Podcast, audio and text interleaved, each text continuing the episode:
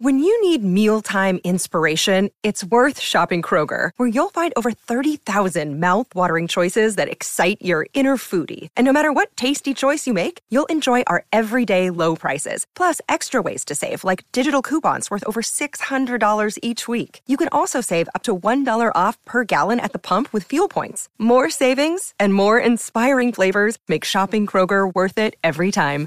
Kroger, fresh for everyone. Fuel restrictions apply.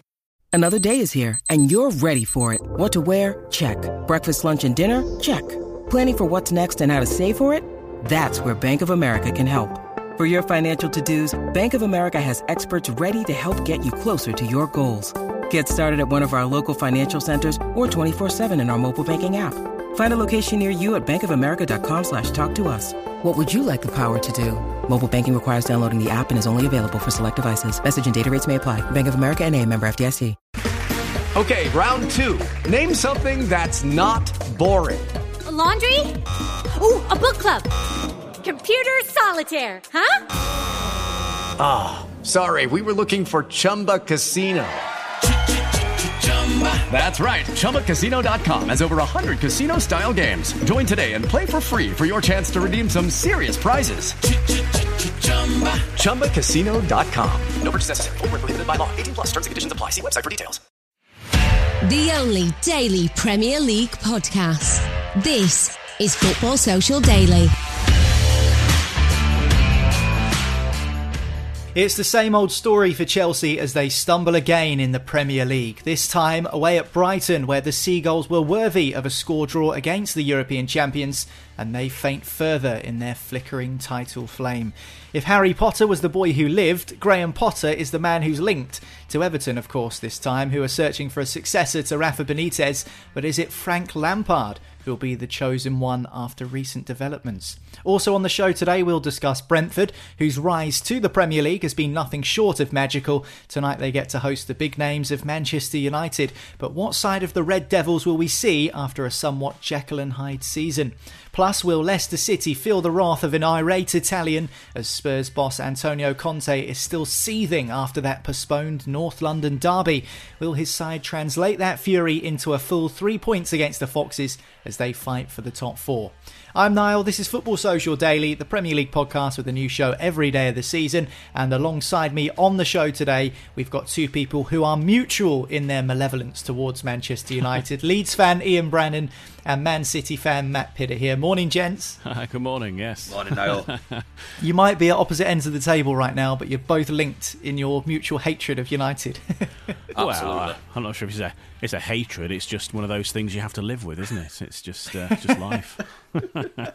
it's not a hatred if you've been doing it since birth. I guess it's just kind it, of. A... It's a hatred uh, when they made your life a misery in school. Trust me.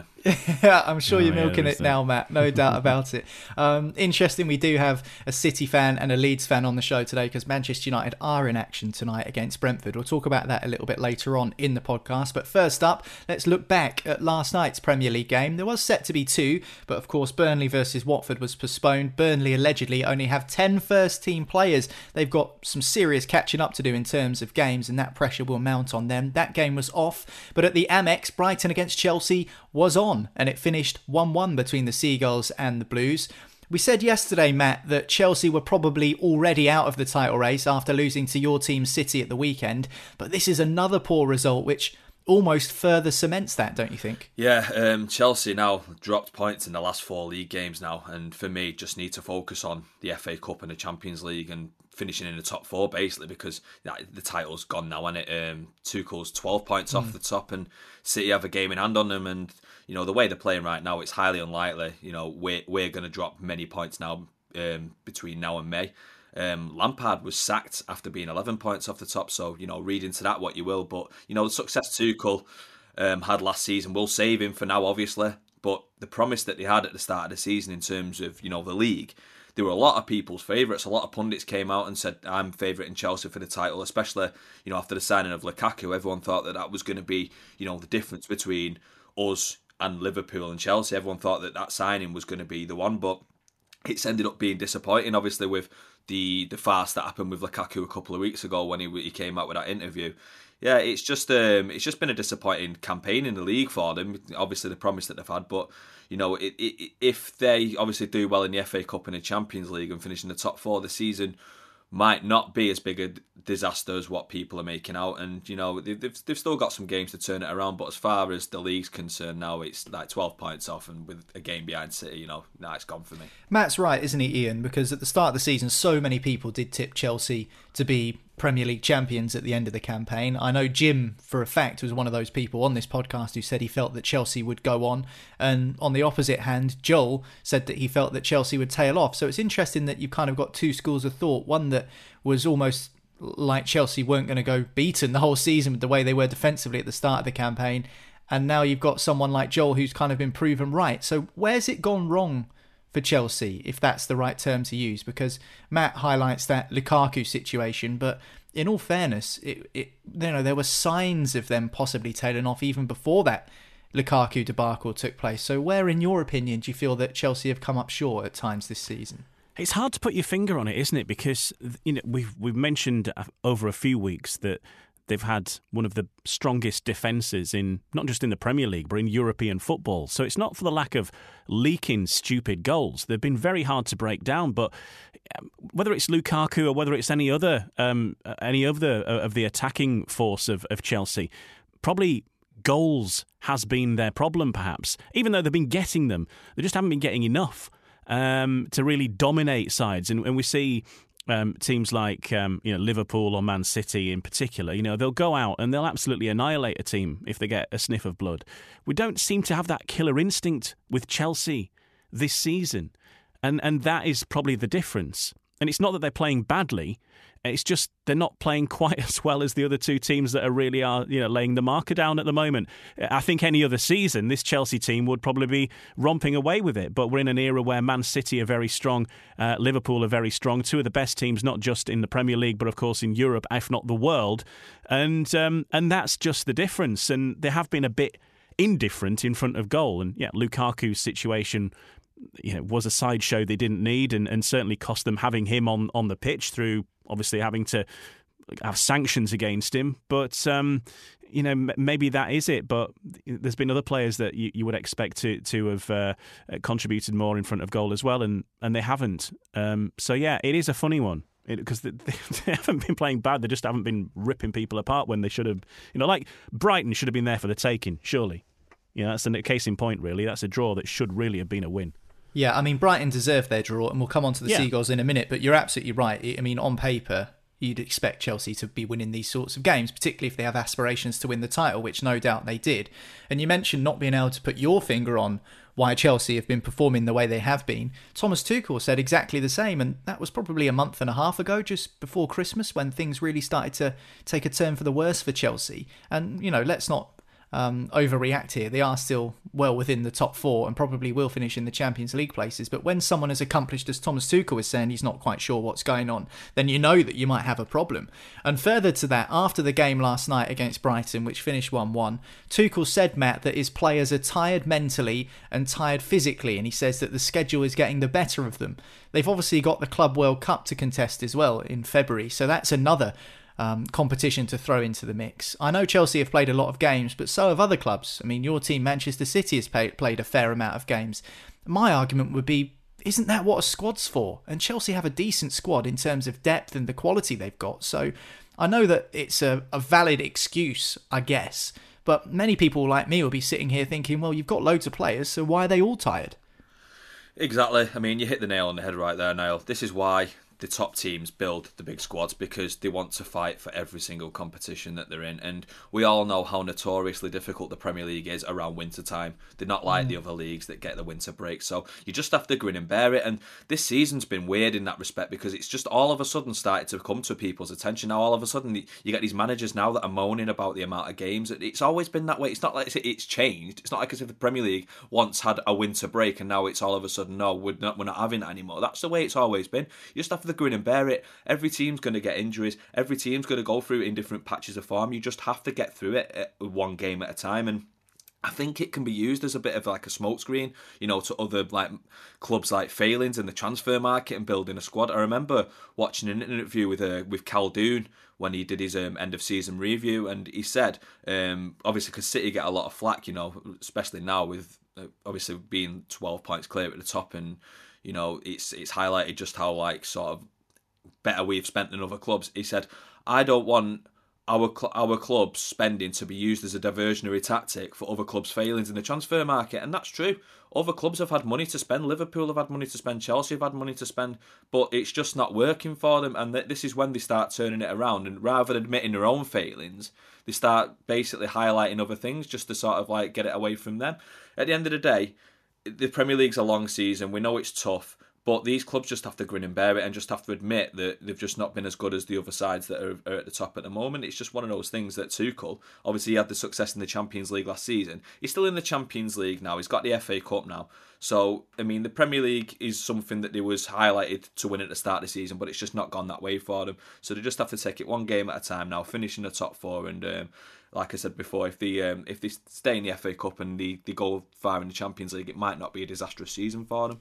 Yeah, I think you're right. Chelsea have faltered recently in terms of their league form, but it's actually, I think, a year next week that Thomas Tuchel's been in charge of Chelsea. He obviously replaced Frank Lampard, and we'll talk about Lampard, in fact, later on in the podcast. But a year in charge for Tuchel. A couple of days ago, he won the Men's Coach of 2021 in the FIFA Awards, so he's had a pretty good first 12 months, albeit aside from the last couple of weeks, I guess, as Chelsea managers. So I guess if you're going to manage in the Premier League, the scheduling um, is something you're going to have to get used to. I mean, we say that, but even six years into the job, seven years into the job, Jurgen Klopp's still complaining about the schedule, uh, yeah. and Pep Guardiola has a moan every now and again as well. I think it's just something that happens, and like you say, Matt, it's it's something that managers will have to get used to. As for managers, Graham Potter is someone who, as we discussed on yesterday's show, Ian, has drawn so much praise for his style of play at Brighton, the way he deals with the media. They deserved their draw. A bullet header from Adam Webster, who was outstanding last night at the back for Brighton, I thought. He got the equaliser from a set piece.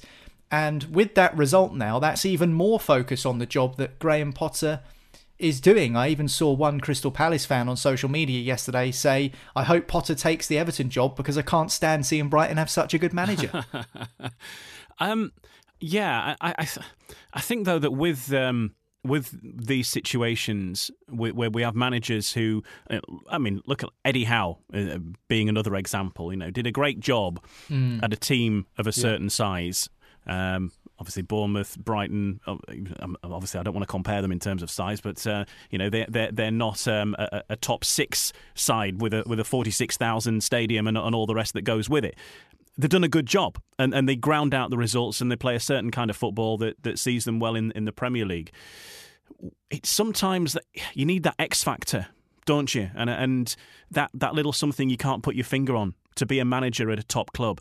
Now, uh, Everton have designs of, of, of, being further up the table than they already are.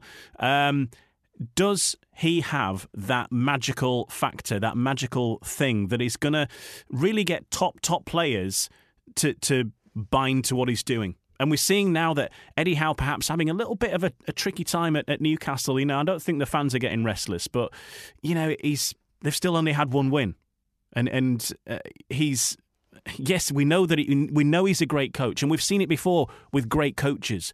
Steve McClaren is another one.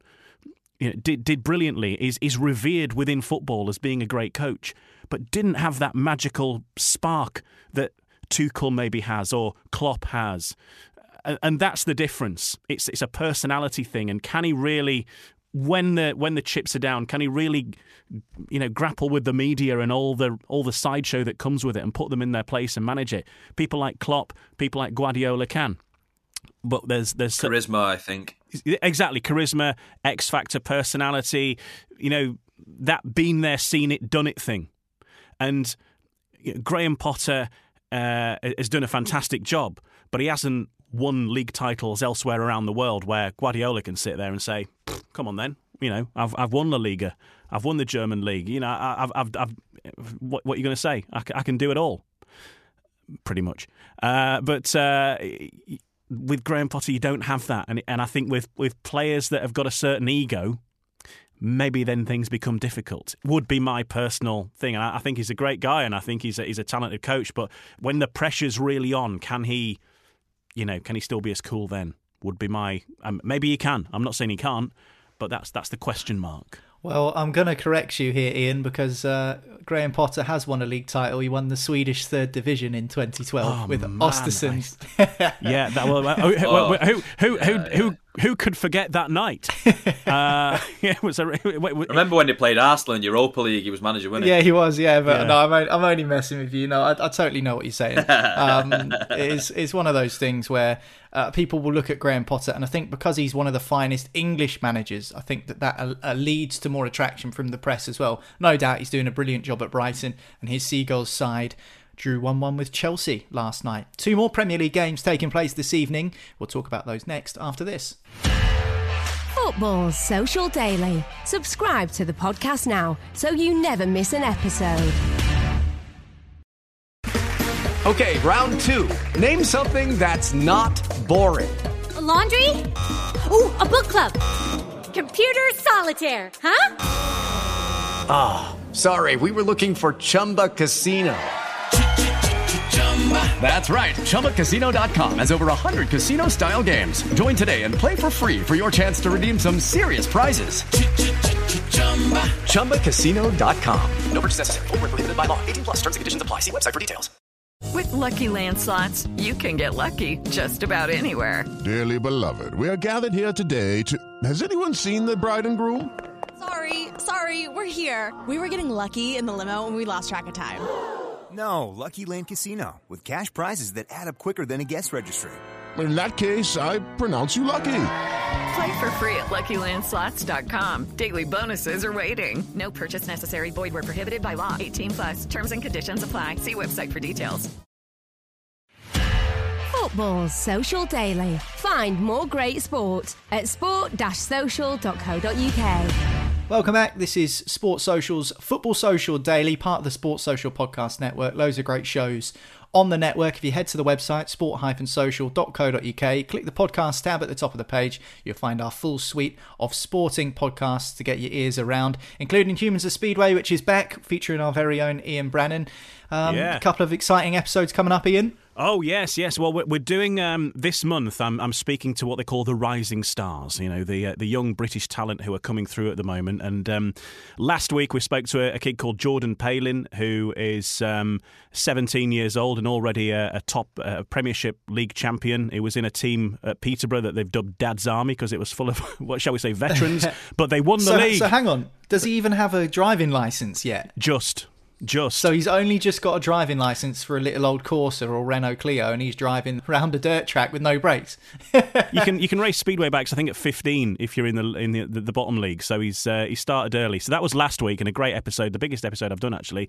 And today the new one is another rising star, uh, Jordan Jenkins, who is um, a racer for um, for Redcar, but um, he's also heading to Poland um, this year, which is where like the centre of where all speedway's at. So he's he's, he's making his first dabble into that league, and uh, he talks uh, all about that and also Parmos in Middlesbrough, which he has not tried yet. But uh, all that and much more, check it out.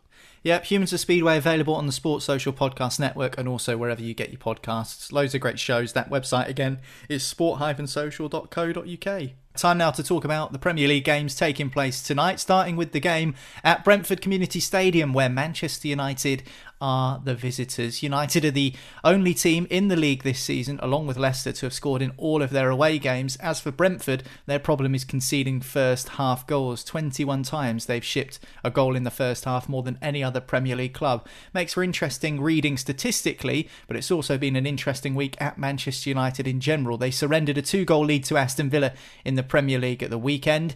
There was this fallout with Anthony Martial supposedly refusing to travel to that game at Villa Park and then being left out by Ralf Rangnick.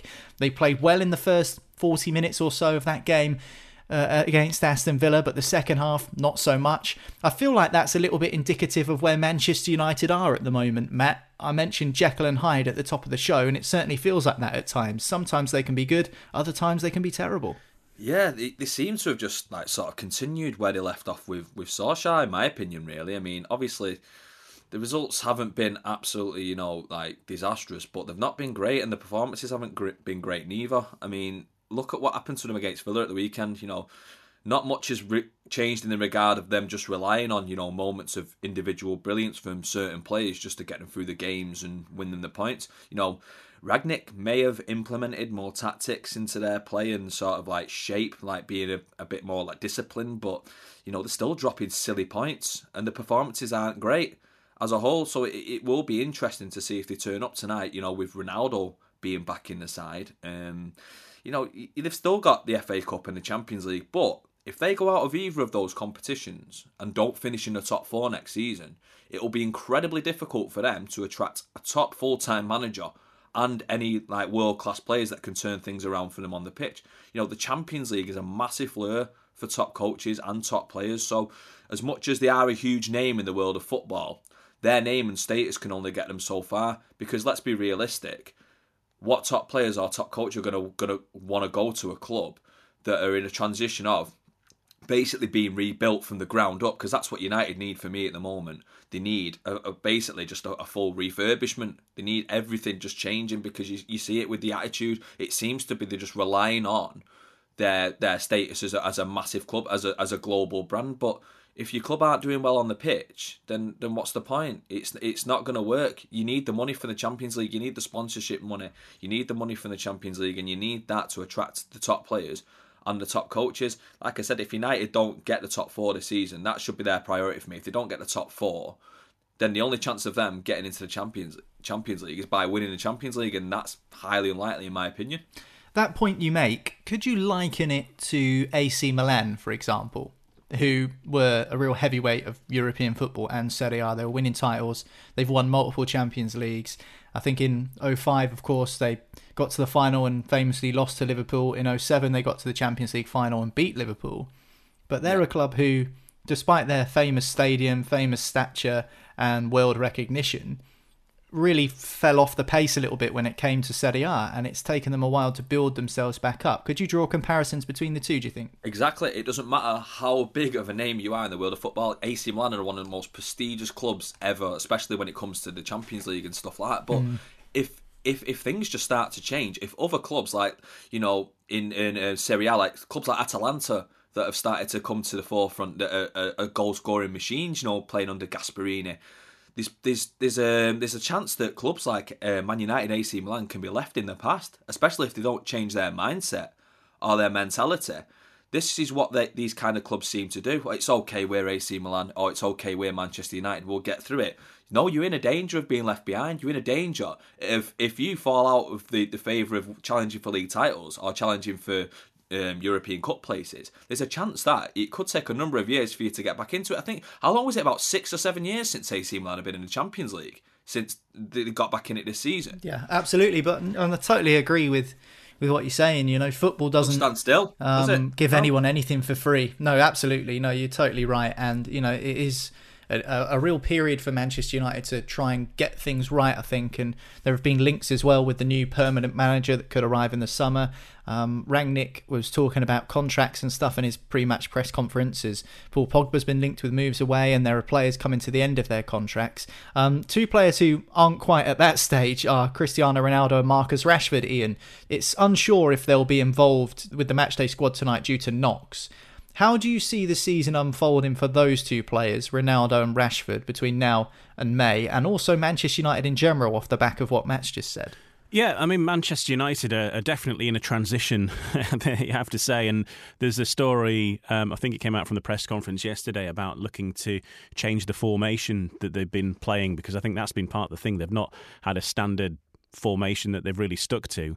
Um, they were playing 4 2 2 2 uh, to begin with, and then I think now they're wanting to go back to the basic 4 3 3, very much what they, uh, they deployed against Aston Villa.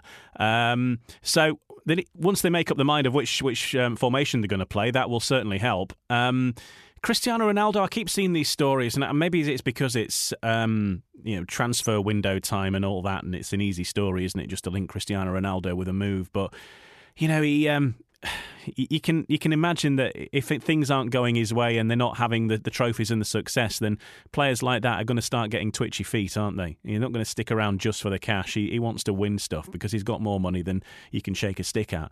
So with Cristiano Ronaldo, yes, he's got some some knocks now, and he's he's no spring chicken as we well know. But will he move on for a, for a big payday somewhere else in the future? I, I would I would question that. And if, if he doesn't really take to uh, Rangnick's uh, methods and he doesn't like whoever is going to come in permanently whenever that happens, then I can see his uh, his head being on a swivel. Um, Rashford, I, I'm not I'm not so particularly concerned out. I think he's he's always been a player that's been a bit sort of hit and miss, but really has, has tended to deliver when it's when it's counted, you know. And and yes, he's struggled with injuries as well in the past. Um, I'm I'm not so I, I don't really see Rashford moving away of his free will. It, I suppose it depends on on um, the powers that be at Manchester United whether they see him being part of the plans. But he seems to me to be a, a Man United player through and through, and uh, you know I, I don't think he would want to change. I think they'd probably stick with him, and, and we know that he's got talent and form. It's just not there at the moment, and. Um, uh, give him time, I think, on that one. But I think Ronaldo's the, you know, I think he's a bit more of a loose cannon, though, isn't he? Yeah, it's interesting to see what happens with Manchester United between now and the end of the season. As Matt says, they're in the Champions League at the moment, but the top four, they're still some distance off of that. They need to pick up points, and they'll aim to do so tonight away at Brentford. The other game taking place this evening in the Premier League is at King Power Stadium, where Leicester hosts Spurs. Now, Leicester have had injuries, they've got players away at the Africa Cup of Nations. But they go into this game, Ian, in 10th, and they do have games in hand. They've not been very consistent this season, the Foxes, it's fair to say. But do you think come the springtime, when things start to level itself out, players coming back from injury, the African Cup of Nations will be done and dusted? Do you think we'll see them edge closer to the top six picture? Are they simply too good to still languish in 10th, or is that taking it for granted, I guess? It's hard to say. Springtime is uh, the perfect time for foxes to get on the move, as we well know. And uh, will they will they follow that? I mean, they've got a few games in hand as well. That's the the thing you've got to um, take into account there. So they're what on 18. They've got three games behind. Uh, Brighton. So if they won those games in hand, they'd be what 38 points. They'd be fourth if they won their games in hand, um, par- parallel to the other teams around. So yeah, it's it's probably a bit of a false picture, isn't it? On, on that note, you know they, they are in tenth, but yeah, those games in hand can make a can make a big difference, uh, assuming they win them all, of course. Um, so definitely not out of it yet, but we know that Leicester are, are, a tough team to break down. I certainly see them as a top top six contender. I, I, I wouldn't suggest they're going to be, get anywhere higher than that, but they could quite easily um, catch Spurs and Arsenal up. Definitely. Um, and yeah, they're, they're a steady away team. They're not they're not going to win any titles, I don't think. Or maybe I don't know. They're still in the FA Cup, uh, yeah, yeah, but yeah. Um, you know, so so there's that. But yeah, they're they're they're not they're they're too good for mid table. But they're not good for the top of the table. if that makes sense. Yeah, I get you.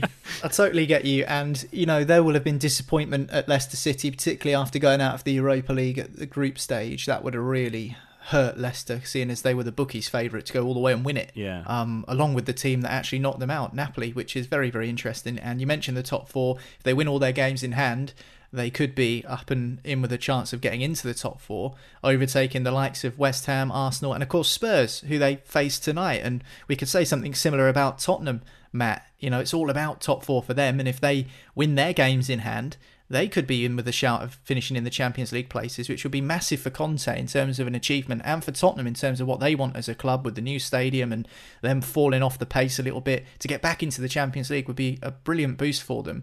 But it, there's no doubt that Antonio Conte is still absolutely fuming after that Arsenal game was postponed at the weekend. Do you think that they can and they will channel that annoyance, even though it's more from a hierarchical point of view rather than the players? Do you think Conte will try and impose that frustration on his players because it's been a while now since they've played, and a win would take them a point behind West Ham in that tight race for the top four. Yeah, absolutely. Uh, there's a lot riding on it from tonight. Really, they could leapfrog Arsenal into fifth with a win, and you know still have a game in hand on them. So there's yeah, like I said, there's a lot riding on it. Um, they've played the least amount of games for, of any club this season, along with Leicester.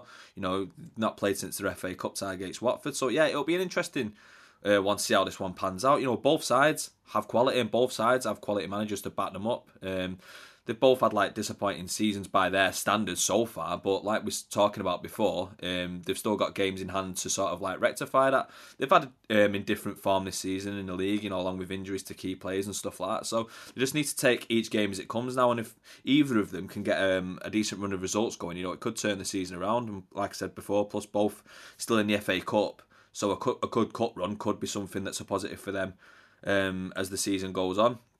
Obviously, Leicester's Europa League campaign that may have been like hindrance for them, and obviously they went out in disappointing circumstances. But you know, there's there's a, there's a lot of clubs um, without that squad and like sort of depth and regular Euro- European experience. You know, it's it wasn't a surprising thing for me that Leicester went out. It was obviously the bookies' favourite, but the injuries and stuff like that will catch up with them. Um, you'll know more than me now because you've covered them this season. But yeah, it's an interesting tie this one. Um, I think it'll be a tight one. But like you was talking about before, I think obviously with the way that that happened over weekend with Tottenham and Arsenal being postponed, I, I can see Tottenham just edging this one out. Mm. I think Harry Kane's record against Leicester is one to, to shout about as well. I think 15 goals in 12 games against Leicester, which is a really good record. And for me, I think Leicester this season highlight how important it is as a manager sometimes to take players out of the firing line when they're having a bad game or a bad run of games. Um, someone like Çağlar Söyüncü is a perfect example where lots of people were talking about um, how bad Leicester's defence was in terms of the injuries that they had and one game recently, they had to play, I think, Amartey and Ndidi as the two centre backs, and then they had Luke Thomas and I can't remember who who else was playing in the back line, but it was a very sort of bare bones, isn't it? Yeah, misshaped back four basically, and they went on and I think got a really good result in that game. I can't remember specifically what game it was, but I remember distinctly that back four. And you know, if you would picking players in terms of what you would rather have for solidity, you'd be picking two first choice centre halves like Evans and Söyüncü, but I think both of them were unavailable for whatever reason. So even though Rodgers didn't pick them because they were injured or whatever the reason was, them being out of the firing line actually eased a bit of the pressure. And the expectations were lower, and therefore it kind of led to this a bit more of a relaxed feel, and they went on and got the result. So I think it shows sometimes that you do need to just take players out of the firing line when things aren't going to plan. Can Spurs afford to do that though with their forward players? I don't think they can because I feel like with Harry Kane, he's one of those players that if he scores a goal, he'll be on a roll. And I, I just, I'm just still waiting to see that spark from Harry Kane. Interesting that we're now you know, 19 days into a transfer window after a massive saga last summer and no single word has been said about Harry Kane. I feel like maybe that is his chance to move gone, or will City revisit it in the summer? So many interesting questions when it comes to the transfer side of things, particularly with Spurs, because we've also mentioned that if Antonio Conte doesn't get the players he wants, will he still be around? We're like 10 days away from the end of the transfer window, and I've not seen Spurs linked with anyone bar Adama Traore. So I'm thinking, are they going to sign any players? I feel like they have to, really, but that's another question. Their latest focus will be the game away at Leicester City tonight in the Premier League. So those two games taking place this evening Brentford, Man United, Leicester Spurs. We'll have match reviews of those on the website tomorrow, sport-social.co.uk, and also I'm sure we'll discuss them on tomorrow's podcast. Time for another break now. And afterwards, we'll be talking about Frank Lampard because he's been linked with a vacant Everton job. Does he deserve an interview? Talk about it next after this. Football Social Daily. Find more great sport at sport-social.co.uk. Hello, it is Ryan, and I was on a flight the other day playing one of my favorite social spin slot games on chumbacasino.com. I looked over the person sitting next to me, and you know what they were doing? They were also playing Chumba Casino. Coincidence? I think not. Everybody's loving having fun with it. Chumba Casino is home to hundreds of casino style games that you can play for free anytime, anywhere, even at 30,000 feet. So sign up now at chumbacasino.com to claim your free welcome bonus. That's chumbacasino.com and live the Chumba life. No purchase necessary. VGW, void, were prohibited by law. See terms and conditions 18 plus. Football Social Daily. Subscribe to the podcast now so you never miss an episode.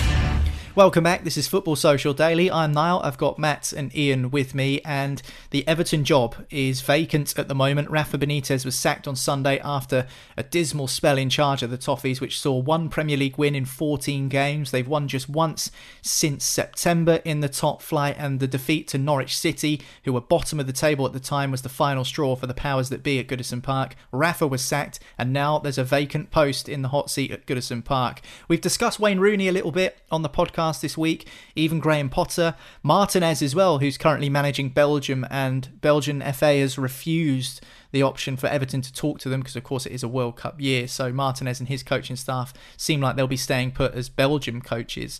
But now Frank Lampard's name is cropping up again. Ian, what are your thoughts on that? Because it seems like every job in the Premier League that comes available, Frank Lampard is in there with a link. Well, yes, he's uh, well. Every out of work manager is uh, is being linked with uh, with any decent job going, of course. But yeah, it's not a surprise to see Frank Lampard's name tossed in there. Um, when it comes to the Everton manager search, um, I take my guidance and info, information from from the Oracle of Everton, the the, the Buddha of Merseyside, who just speaks such truths on football, Brexit, politics, and anything else. I ask the thoughts of Neville Southall. Uh, now, N- Neville, Neville Southall has revealed that he would be devastated, devastated, his words, if they brought back Roberto Martinez. So chalk him straight off. That's not going to be happening. Neville will not stand for it. Um, Neville says that it, it, it should not be a decision. It should be cut and dried straight away. Duncan Ferguson is the man for the job. Uh, and it seems that he is certainly one of the favourites. Um, the Liverpool Echo uh, correspondent this morning, away from Neville Southall. Neville Southall's very much firmly named his his colours to the mast of Duncan Ferguson. But um, they they reckon on Merseyside this morning, uh, looking at the the Liverpool Echo, that uh, you know Duncan Ferguson to the end of the season uh, and or uh, Wayne Rooney uh, are, the, are the two front runners. But of course, you know Frank Lampard is uh, is going to be tossing his name in the hat because why wouldn't you? You know, if, if you're wanting to get back into into management, it's it's it's the job going at the moment in the Premier League. If if that's what you want to do, so but that would be disastrous for Derby County, wouldn't it? Though, if uh, if Wayne Rooney were to, uh, to, to up sticks and, and go back to his boyhood club, and you can see exactly why uh, that would be an attractive um, option for him. But um, yeah, with Frank Lampard though, I don't know. Is he? Does he get it? We've seen we've seen what you know. Rafa Benitez, great manager and all, but there's a thing and, and certain clubs, isn't there, that you've you've got to you've got to be one of the gang. And is is Frank Lampard one of the Everton gang? No, never never played for a, Merseyside team. Certainly never played for for for Everton. I don't think. Um, Wayne Rooney, obviously, it it, it, fits, doesn't it? Same with Duncan Ferguson. And I think having had what they've had with, with Rafa, I think they probably want somebody who's got some sort of affinity to the club in some way. Hence why it might be a, an attractive um, thing to leave Duncan in charge at least for the end of the season uh, and see how it goes, uh, or at least give him a few games. Um, and obviously Wayne Rooney is a no-brainer, isn't it? But um, we'll, we'll, we'll see what happens. But uh, I'm not sure that they would really take to, to Frank Lampard on Merseyside, I've got to be honest. I think it's really interesting with Wayne Rooney and Lampard both being linked for this job, Matt, because Frank Lampard went from Derby County, where he took them sixth in the championship, into the playoffs, which is a decent achievement, but it's not groundbreaking. And then all of a sudden got the Chelsea job because the timing was right, but it was extremely early in his managerial career. He had been manager of Derby County for one season, and then he was drafted in as a club legend to take charge of Chelsea, one of the biggest clubs in the country with massive expectations. When it comes to Wayne Rooney, he's now managing Derby, and in my opinion, has done a better job with Derby than what Frank Lampard did, purely because of the hand he's been dealt and how much they're in dire straits financially. You know, still trying to fight off relegation, having had 21 points taken off of their tally at the start of the season. So they've had a real uphill struggle. Rooney's done brilliantly, but he's still very, very early in his managerial career. And will there be a sense of abandonment if he leaves Derby now to go to Everton? I just think it's interesting that two managers who have managed Derby and then possibly could get a massive opportunity within months of managing that club, uh, and it's now between the two of them, it feels like, because according to reports, Frank Lampard is going to get an interview, and so will Wayne Rooney. So I guess it's a straight shootout between the two. I just think the narrative here is pretty interesting. Yeah, um, there was obviously the news that came out from Derby recently about another transfer embargo um, being put on them. So yeah, that could obviously swing Wayne Rooney towards wanting to manage Everton. As, apart from obviously him being a boyhood Everton fan, and it probably be a, a, massive dream job for him. I just think sometimes clubs can be blinded by a bit of nostalgia. Like we've seen that with Chelsea. Let's get Frank Lampard in. He's a club legend. It's perfect for us. It's perfect for him. What can go wrong? We've seen what could go wrong. You know, he only had a 49% win percentage at Chelsea, which isn't great at all. You know, considering you know the money that he spent, and you know as as inexperienced as he was, he went into the job. You know, he'd like I said, he did have that money behind him. Um, I think Villas Boas forty eight percent was like the only manager with like a lower win percent win percentage really. Um, yeah, the only thing that he did really when he went to, to Chelsea there, Lampard, he he promoted youth and players like Mason Mount benefited massively from that. And if it's the other way around, if if Rooney does end up going to Everton, I, I can see that being the case. But like I said before, clubs can be blinded by nostalgia. If Rooney obviously leaves Derby, Derby fans are going to be fuming. But I mean, who can blame him? If if that's the case, who can blame him? It's his boyhood club. It's a chance to manage in the Premier League, and it's a chance for him to turn their their um, their their fortunes around. It can't get any worse than what's really happened with Rafa. Like you said, one win since September. It's been toxic there recently. They need that they need that spark. And um, as much as obviously they love Duncan Ferguson, he's not going to be a long term he's not going to be a long term thing. He's another club legend. He might get a couple of results, you know, like new manager bounce kind of thing. Um, but Everton need to sort this out. They need to sort it out quickly because they can get sucked into a relegation battle, and the, the, the, I'd say they're in one already. To be honest, judging on form and you know morale of the players, if Rooney if Rooney goes there, I wouldn't blame him. Derby fans, you know, obviously they would they would they would be upset, but they couldn't blame him either. It's going to be an interesting, um, like I said, it's a straight shootout between him and Lampard. Is Lampard's Premier League experience a little bit going to swing it his way? Who knows? But um, he, like I said, he, he, he didn't have a lot of Premier League experience, did he? He only had what probably half a season at Chelsea. So yeah, it's going to be an interesting couple of weeks now for Everton, and obviously they've got the transfer window as well. This was mentioned on Sunday's Football Social Daily, but it does feel like the populist vote is Wayne Rooney with all of the links and all of the kind of hysteria around it and that fairy tale going back to your boyhood club and kind of getting them out of a hole. I mean, I can see exactly why fans are keen for a big Duncan Wayne Rooney duo to take charge of Good- uh, Goodison Park on the touchline. Just bringing it back to Lampard, though, Ian.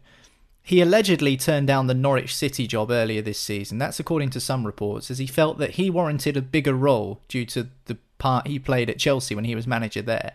Is this that opportunity? Is this the opportunity that he's been waiting for? And in turn, has he achieved enough just yet in his managerial career, managerial career to warrant being linked with these massive jobs? I guess the argument is if Wayne Rooney's being linked, then why shouldn't Frank Lampard? Yeah, but um, Wayne Rooney's currently a manager and Frank Lampard hasn't managed the club for a, however long, you know. So a year nearly. Exactly. So you, you do get out of the groove, surely.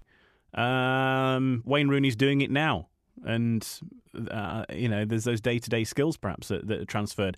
I don't know. Is is what is Lampard waiting for? I mean, the the the the Norwich um, job was always going to be a tricky job because of where they are and how they're going to probably go down, and you don't want to be associated with that. And you know, yeah, we can see why he wouldn't. But at the same time, he had such a, an amount of the season left to change that around, to put his stamp on it. And okay, maybe there were things behind the scenes that he wasn't being backed.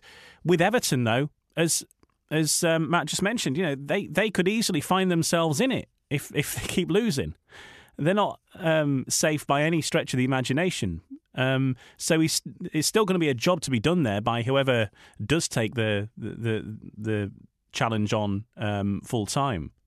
So yeah, I, but I don't know what he's waiting for. When we talk about what he achieved, well, what did he achieve? He had he had the, one of the richest clubs in the world to go at, some of the best players in the world to go at. You know, we could all probably do a half decent job with Chelsea. Just because you got the best players in the world. You've got any basic knowledge about football going into Chelsea, you should be able to do relatively okay because, like I said, he had he had he had money to spend and he has knowledge of the club and the fans as well. He probably knew how he how the fans wanted him to play, how the style of play that he wanted. But it just it just like some things just don't work out, unfortunately. And it, yeah, that was the case with Lampard. Yeah, I think a lot of people, when it comes to Lampard, will use the not excuse, but the kind of argument that there was a transfer embargo when he first went there, and obviously trying to get the most out of those young players was kind of his trademark, his blueprint at Chelsea, and what he still dines out on, I guess. But when he did get the opportunity to spend money, when that embargo was lifted, he spent what was it, fifty million on Timo Werner and uh, a similar amount on Kai Havertz. So you know those two players, who are very good players, have they really shown their full potential in terms of the money that he was given to spend? Is it something that um, really warrants him a stab at a, a, job like Everton? Who knows? I think they have to get it right, though. I think we can all agree on that when it comes to Everton because they can't be in the similar situation, Matt, to what they were with Benitez because it's been a shambles. No, no, absolutely not. I mean, like I was, I was mentioning before, it's it's only got to be an improvement. Really, I can't see it going too much wrong um, than what he did with Benitez. At the end of the day, Everton now they just need they need to take a gamble. They can't afford not to because like they they they are in danger of having their uh, their record taken away from them. I'm sure, it, I'm sure it's only them and Arsenal who've never been relegated in their history.